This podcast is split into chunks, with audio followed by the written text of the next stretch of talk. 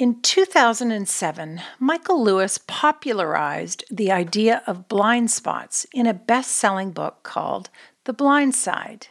In it, he picked up on the blind areas of sight, where the quarterback in the football game can't see the tackle spot behind him, the car driver that misses the elusive spot in the rearview mirror, or life decisions that we waffle on because there's a strong element of the unknown.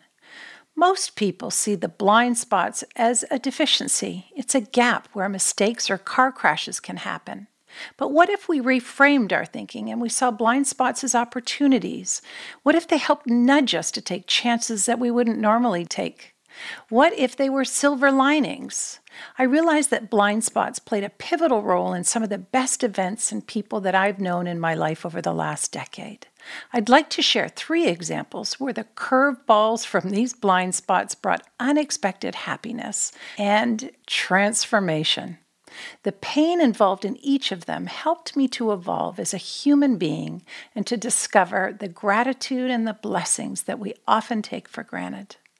My name is Rose McInerney, and this very personal episode of Sipping on Stories, my dear friends, is my story. Welcome to Sipping on Stories, where we take you into the lives of diverse and unique change makers who turn anxiety, fear, and passion into powerful recipes for success. Good stories build insightful connections, but great stories. Now, that's something special. Today's story is one of those stories. Welcome back to Sipping on Stories. Hi, everyone. So, you always know me as your podcast host and not the interviewee. But as I walk this podcast journey with my creative team, I thought it might be time to let you in on who I am. Of course, the first episode shares a little bit of the highlights, a few things about me that are really the essence of the podcast and what it's about how we can harness positive change in each of our lives as well as the world. Honesty and truth are everything, so today I'll share mine. Don't worry about me being a big puddle of blubbering tears, shamelessly tapping your emotions. I'm going to keep it together, and I'm going to keep it as straight as I can. So, speaking of straight, we need to do two things before I start. The first is all on you. Please hit that subscribe button if you like what you hear today. Head over to Sipping on Stories, our website, where you can learn more about our featured guests. You can watch our interviews on the site, you can listen to them on your favorite podcast player, or you can visit us on YouTube. The second thing I'm going to do is to pour myself a straight up drink. Nothing fancy. It's a shot of Irish whiskey today.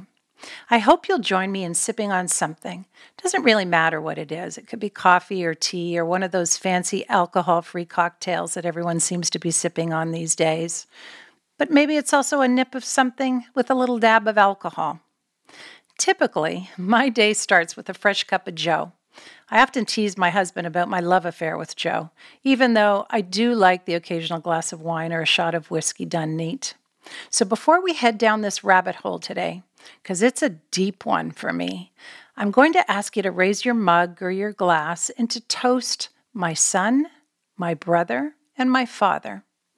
May they rest in peace, and may the best day of your past be the worst day of your future. Cheers.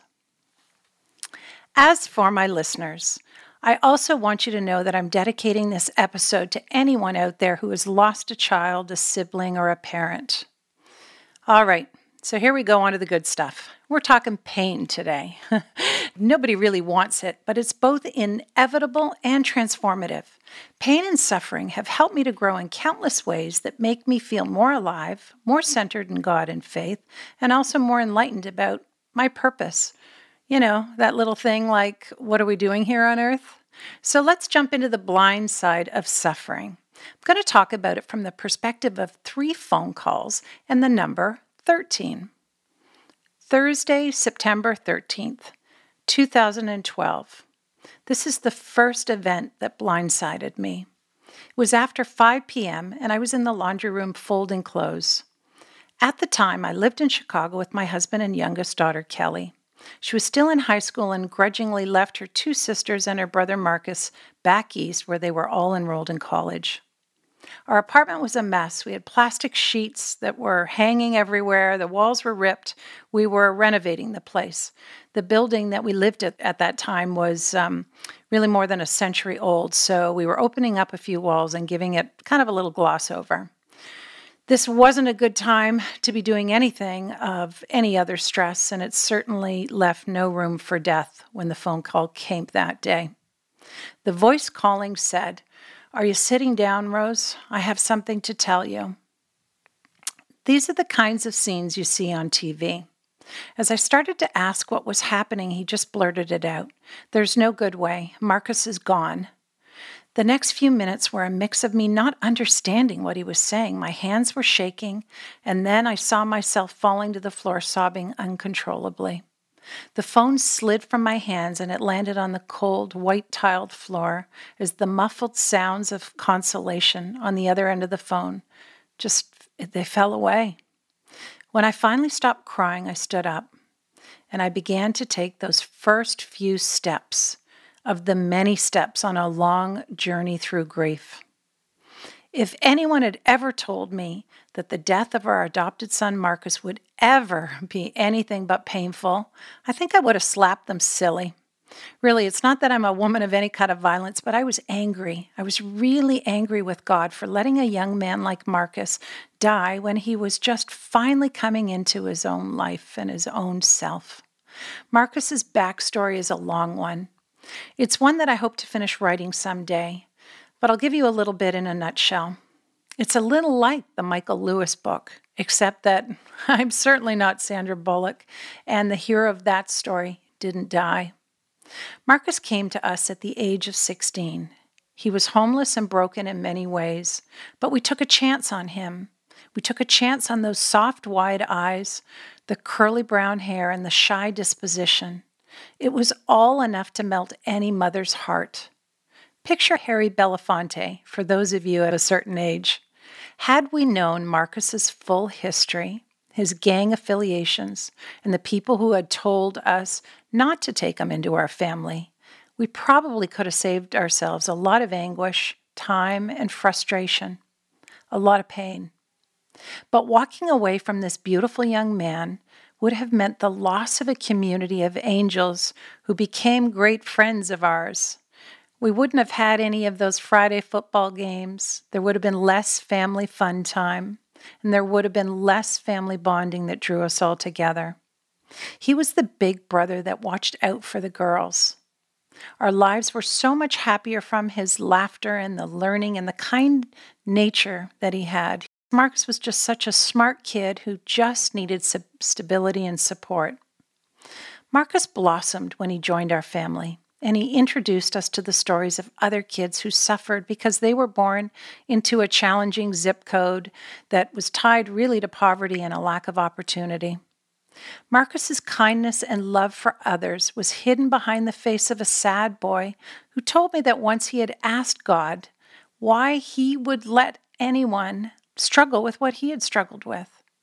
Why is it that some people live in big houses while others go hungry and they're sad every day? Marcus and I had a lot of those conversations. His death was ruled an accidental shooting. Back home in Connecticut, the police didn't expect to see two white parents show up at their station and to start asking questions the day that we flew home. The news reported his death as an accidental shooting less than 24 hours after the police seemed to have wrapped up the case. They said Marcus shot himself while joking around with two other boys in a room, that Marcus had thought the gun he owned wasn't loaded. But we knew something was wrong. Marcus would never forget to check all the chambers of a gun. No West Point cadet would. Marcus had known how to handle a gun from the time he was 12 and running with a gang. He could load and unload a Glock pistol with one hand and his eyes closed. So that made us wonder well, maybe he had committed suicide. Maybe there were things we didn't know. But the scene and the circumstances of his life didn't point that way either. We just had these suspicions that maybe the police had handled the crime scene wrong.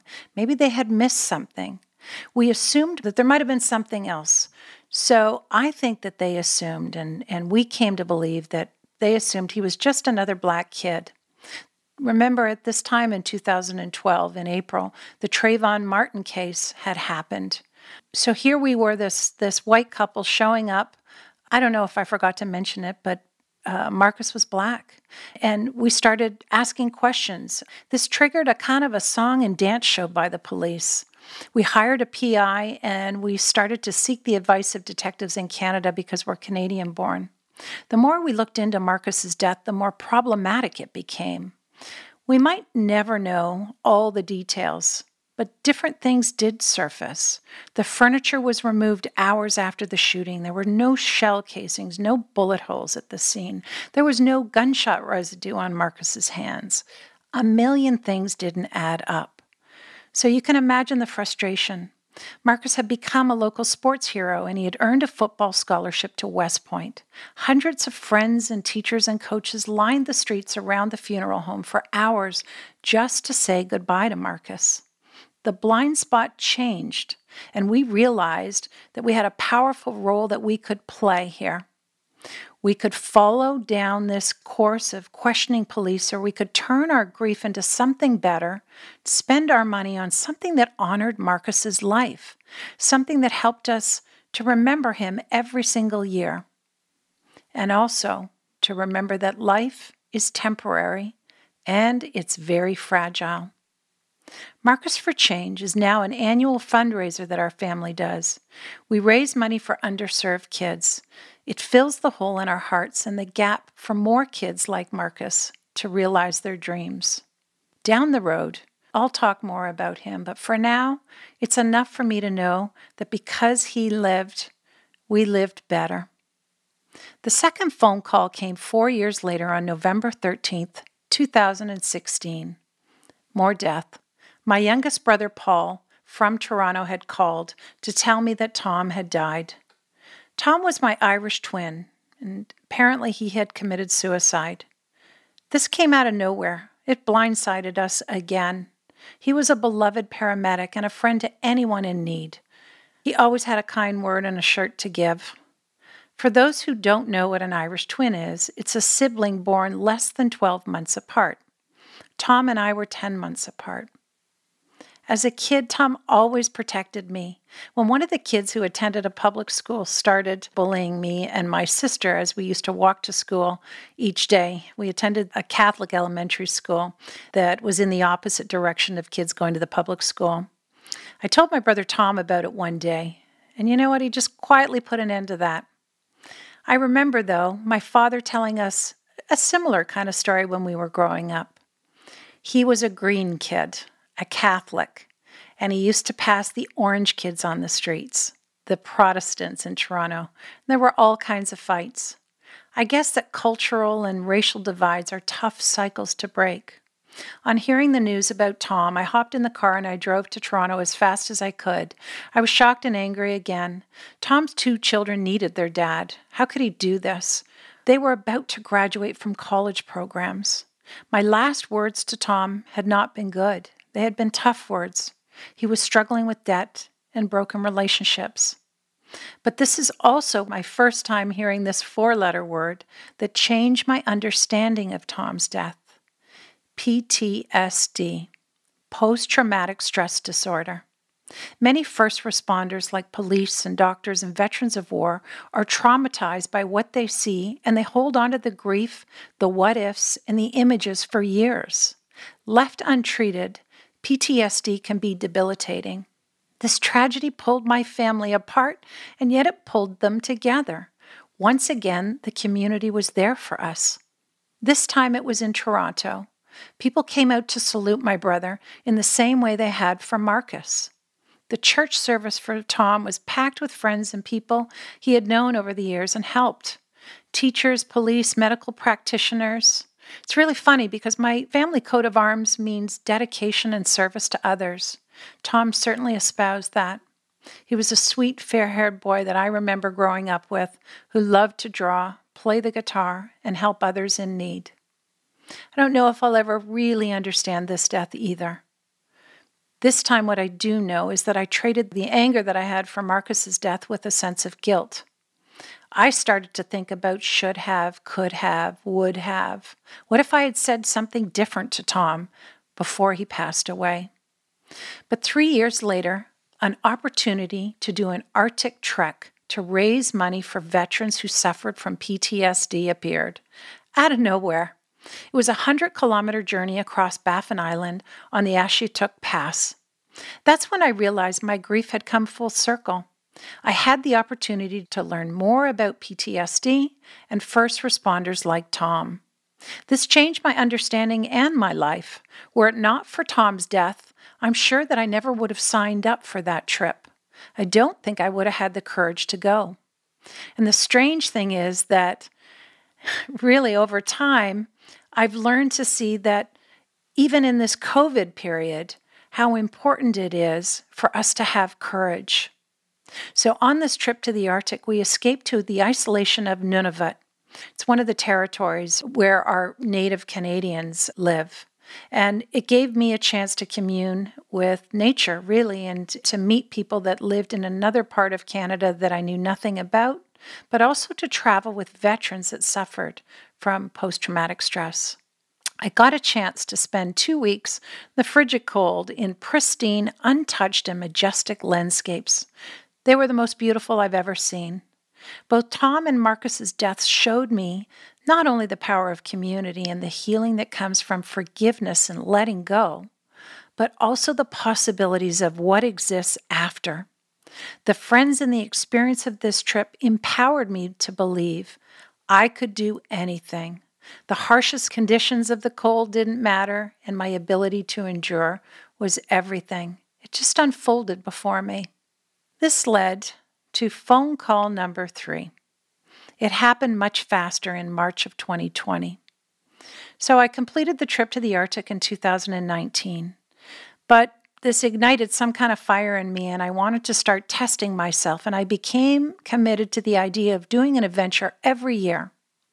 This time, our small group of explorers that had done the Arctic were interested in climbing Kilimanjaro. Things didn't work out so well, unfortunately, for one of my brave Wonder Woman sisters, Rita, who organized the trip. She and one of my other friends, Erica, whose mother was moved to palliative care, had to drop out. This meant that my friend Cindy and I were really the only last two remaining. Were we willing to go ahead and try to climb Mount Kilimanjaro, one of the seven highest summits of the world? We knew it was going to be physically challenging. But again, I was a different person. I knew that mentally I had the resolve to do whatever it took to get to the top.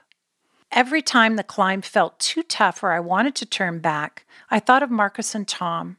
I climbed for them and for another special young girl and her family who I had met while planning my climb. Little Ava suffers from Rett syndrome, so we decided that we would raise money for Ava, and this carried me to the top of the hill as well. I harnessed the mental anguish and the support of a community to drive away any doubt that I had. My blind side became my strength, not knowing if I could conquer a challenge, but going for it anyway. It gave rise to the confidence that I have today. I had discovered my new superpower. The pain and loss in my life had become a gift. It had become a gift of gratitude and the promise of happiness that could follow. So, when it was time to fly home from Tanzania, I was headed for the last leg of my journey. I was the one this time that made the painful phone call. My father's health was failing, so I called my brother to see how he was doing when we had a, a stopover in Frankfurt. When I spoke to Jim during this conversation, he told me to get home as fast as I could. I think Dad's waiting for you, Jim said. My father suffered from dementia, so the last few years have been difficult for him.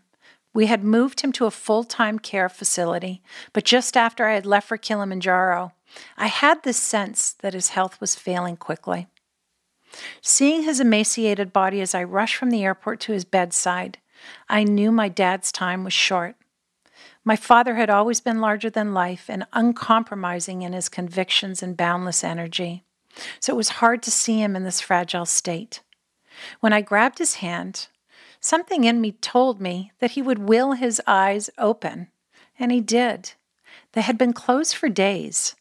So I don't know, maybe it was the sound of my voice that drew him back. When he did open his eyes, I saw this these bright blue kind of emptiness. I don't know, it broke my heart.